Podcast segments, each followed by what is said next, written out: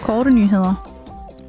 Mere end 10 eftersøgnings- og redningshold fra EU er blevet mobiliseret for at støtte første responsenhederne i Tyrkiet og Syrien efter de ødelæggende jordskælv, der ramte de to lande i mandags og dræbte tusindvis af mennesker.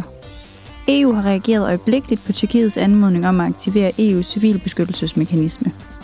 EU's Copernicus-satellitsystem er også blevet aktiveret til at understøtte kortlægningen af situationen. Desuden har det svenske rådsformandskab besluttet at aktivere EU's integrerede ordninger for politisk kriserespons for at koordinere EU's støttetiltag. Europaparlamentets udvalg om industri, forskning og energi vil i morgen vedtage sin holdning til et forslag om at lette udbredelsen af vedvarende og kulstoffattige gasser i energisystemet. Målet er at bekæmpe klimaforandringerne ved at dekarbonisere EU's gasmarked og øge energisikkerheden. Alle unge i alderen 16-30 år kan deltage i den femte udgave af det europæiske ungdomsarrangement EI. Arrangementet finder sted i Strasbourg den 9. og 10. juni.